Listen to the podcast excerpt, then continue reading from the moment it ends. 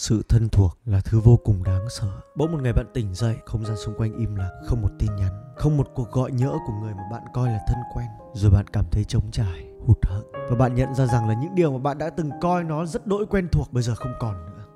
Mỗi ngày mới của chúng ta là vô vàn những điều mới lạ, vô vàn những điều kỳ thú mà khiến cho bản thân ta phải chú ý, phải bận tâm và bị chi phối bởi nó dần dần chúng ta quên đi sự quan trọng của những thứ gần như cứ lặp đi lặp lại hàng ngày. Cũng giống như việc hít thở đã trở thành bản năng của chúng ta vậy.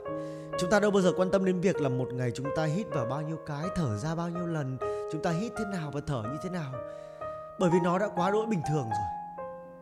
Nhưng đến khi chúng ta ốm đi, cũng giống như vừa rồi chúng ta trải qua đại dịch covid 19 và chúng ta mới nhận ra rằng là chỉ cần không thở được là mọi thứ sẽ kết thúc. Đôi khi những điều thân thuộc nó đơn giản đến mức chúng ta không thể nào nhận ra được. Nó là một cái ôm, một cái nắm tay, một cuộc gọi chớp nhoáng để hỏi xem chúng ta đang thế nào. Hay đơn giản chỉ là sự hiện diện hàng ngày của một người họ vẫn ở bên cạnh bạn. Họ vẫn ở đây kể cả lúc bạn vui kể cả khi bạn mất phương hướng hay là cả khi bạn buồn. Và họ ở gần bạn đến nỗi sự hiện diện của họ khiến bạn cảm thấy đó là điều bình thường. Đó là điều hiển nhiên là điều tất yếu. Và dần dần chúng ta coi điều bình thường đó trở nên nhàm chán và không đáng bận tâm nữa. Rồi đến một ngày mọi thứ không còn nữa thì có lẽ đó mới là đòn sát thương lớn nhất khiến cho bạn sụp đổ.